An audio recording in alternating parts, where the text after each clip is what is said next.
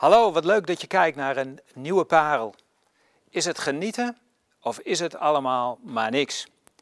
Dat is zomaar een vraag die naar je toe kan komen als je het Bijbelboek Prediker leest. In Prediker is de schrijver op zoek naar de zin van het leven. En hij is op zoek naar wijsheid. Hij zoekt uit hoe het eraan toe gaat in het leven. En wat er echt toe doet in dit leven. Ja, de schrijver die doet daar een soort van onderzoek naar. En de resultaten van zijn onderzoek heeft hij opgeschreven in het Bijbelboek Prediker. En dat is nog steeds relevant. Ook misschien juist wel nu, voor de tijd waarin we nu leven. Maar als je het leest, kan het ook een heel neerslachtig of zelfs wel misschien een depressief boek voor je zijn. Want alles is ijdel. Andere vertalingen zeggen ja, van ja, het is vluchtig. Ook de oneerlijkheid van het leven komt aan bod. De schrijver zegt bijvoorbeeld dat rechtvaardige mensen het soms veel moeilijker hebben dan ja, dwaze en goddeloze mensen. En toch, toch denk ik dat je ook met een hele positieve blik naar het boek Prediker kan kijken. En volgens mij zit er ook vreugde in het boek, omdat je er verdieping uithaalt voor het leven van nu, van vandaag de dag.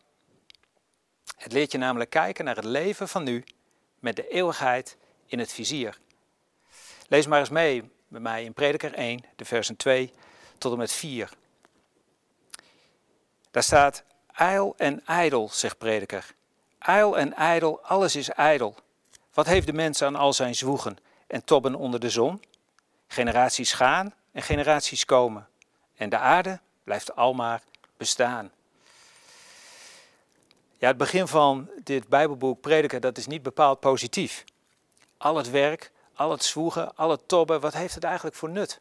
Wat heeft het voor zin? Welk voordeel heb je eigenlijk van al dat gezwoeg in je dagelijks leven? En dat blijkt ook wel als de schrijver zelf terugkijkt op al zijn zwoegen. Hij heeft grote rijkdommen verzameld. En daar zegt hij het volgende over in Prediker 2, de versen 4 tot en met 11. Daar zegt hij: Ik heb grootse werken ondernomen. Huizen heb ik gebouwd en wijngaarden geplant. Ik heb tuinen en parken aangelegd en ze met allerlei fruitbomen volgeplant. Ik heb vijvers aangelegd om een bos van jonge bomen te bevloeien. Ik kocht slaven en slavinnen en ik kreeg er nog bij door geboorte. Mijn veestapel van runderen en schapen was groter dan die van al mijn voorgangers in Jeruzalem. Ook stapelde ik kostbaarheden op, zilver en goud uit alle koninkrijken en provincies. Ik hield de zangeressen en zangers op na en vrouwen, mooie vrouwen waar een man van geniet. Ik werd machtiger en rijker dan al mijn voorgangers in Jeruzalem. Bovendien had ik mijn wijsheid. Alles wat mijn ogen verlangden, heb ik gepakt. Geen genoegen heb ik mij ontzegd. Naar hartelust genoot ik van alles wat ik verworven had. Dat althans had ik met mijn zwoegen bereikt. Maar toen ik terugkeek op alles wat ik gepresteerd had en op al de moeite die het mij gekost had, stelde ik vast: het is allemaal ijdel en grijpen naar de wind. Er valt niets mee te winnen onder de zon. Ja, hij heeft schatten verzameld. Hij is schatrijk. Hij had veel vrouwen. Hij had zangers en zangeressen, slaven en slavinnen. Tuinen aangelegd, huizen gebouwd. En uiteindelijk zegt hij: Ja, het is grijpen naar de wind. Het is ijle lucht. Het is dun en leeg. Het is ongrijpbaar. En volgens mij wil de schrijver hier zeggen van ja, de mens is beperkt. Simpelweg omdat ons leven op een dag hier op aarde eindigt. De aarde, ja, die blijft wel bestaan. Maar de mens, wij, wij zijn vluchtig. En het punt wat steeds weer terugkomt in dit Bijbelboek Prediker is dat alles hier op aarde tijdelijk is. Je inspanning, je werk, het is tijdelijk. Je rijkdom, je geld, je huis, alle spullen die je verzamelt, het is tijdelijk.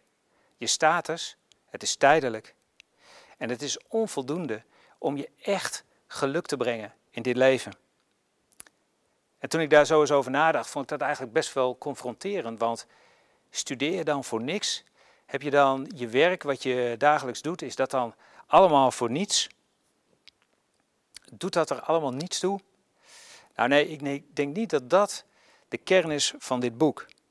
Maar het, ja, het Bijbelboek Prediker geeft je wel een, een perspectief, een vooruitzicht, een vooruitblik. Wat jij nu doet, is goed voor nu. Maar het is niet per se iets wat eeuwigheidswaarde heeft. Daar, daar is God voor nodig. Want wat God doet, wat Hij doet, blijft wel voor eeuwig. En dat zegt prediker zelf ook als hij tot de slotsom komt. Ik kwam tot inzicht dat alles wat God doet voor altijd blijft. Er valt niets aan toe te voegen en er niets aan af te doen. Ja, wat God doet, dat heeft dus veel meer waarde dan wat wij doen. En dat komt niet alleen in het Bijbelboek Prediken naar voren, ook in het Nieuwe Testament lezen we hoe Paulus daar mee omgaat. Paulus die zegt heel duidelijk, ja, die roept eigenlijk op van joh, stel je hoop niet op materiële dingen, op allerlei spullen, maar stel je hoop op de levende God.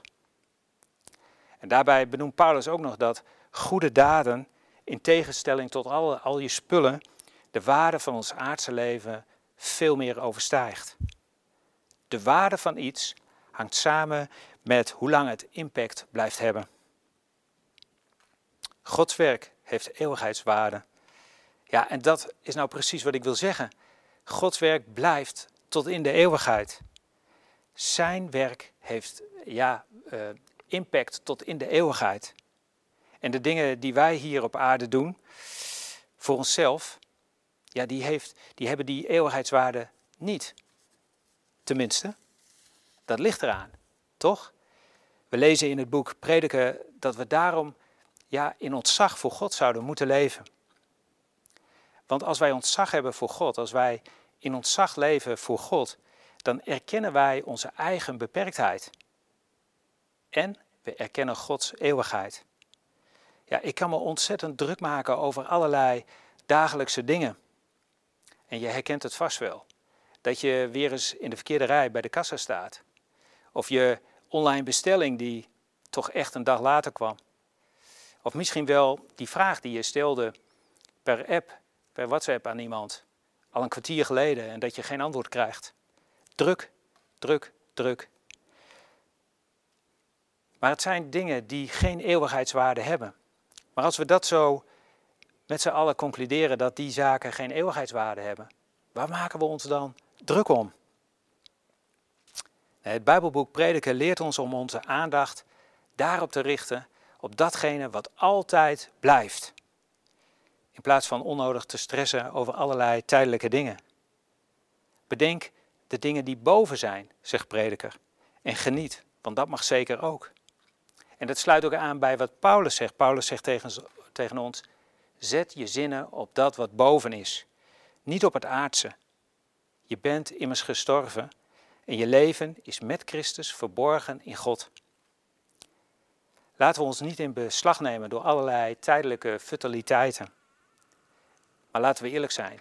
Soms moeten gewoon die aardse dingen ook gewoon gebeuren. En dat is helemaal niet erg, want je werk of je studie of de plek waar je bent op dat moment, die kunnen ook juist een plek zijn waar God door jou heen zijn werk kan doen. En je mag er dus best aandacht voor hebben. In het boek Prediker staat ook dat je mag genieten van de dingen die je doet. En God wil ook dat we genieten. Het boek Prediker laat ons zien dat het besef van de eeuwigheid ontzag voor God creëert. Wij zijn in Christus, Hij leeft in ons dus laten wij ook dingen zien zoals Hij ze ziet.